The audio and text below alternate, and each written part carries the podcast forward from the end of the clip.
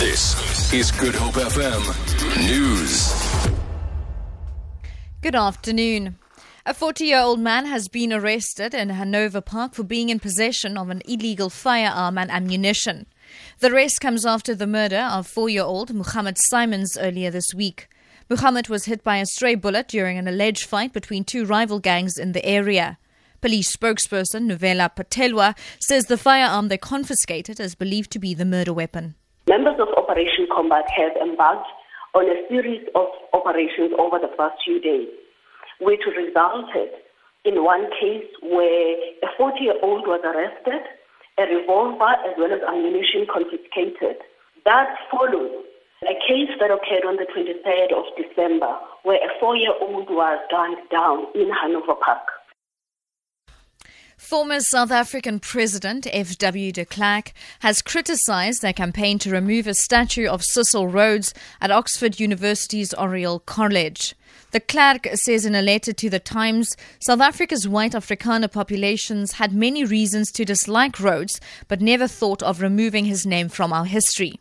Campaigners of the Rhodes Must Fall campaign, that wants the statue removed, says it venerates the 19th century colonialist and the values he stood for. More than 2,300 people, including current Rhodes scholars, have signed a petition calling for the removal of the statue.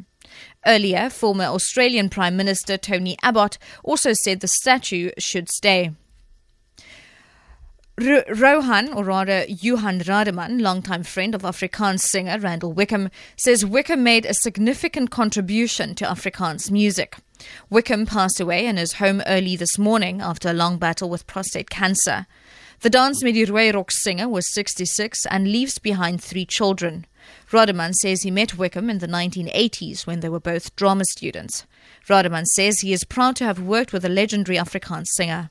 He was a legend and iconic Afrikaans singer, and I think he made uh, many Afrikaans speaking South Africans proud with the way that he presented from the rural areas out of the small houses that still operates with candles and you know, uh, where there's no electricity, the simplicity of the songs, he took it to another level. He's an iconic singer who passed away, and I will miss his creativity.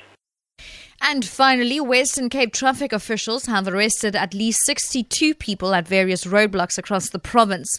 The majority of the arrests were drunk drivers. Provincial Traffic Chief Kenny Africa. We arrested 58 drunken drivers, and the highest reading was in the Mossel Bay region, nearly eight times over the legal limit. We also arrested one person for reckless and negligent driving in Brackenfell, three taxis was impounded in George. Another taxi was impounded Oudtshoorn. Two reckless and negligent drivers arrested in Swellendam.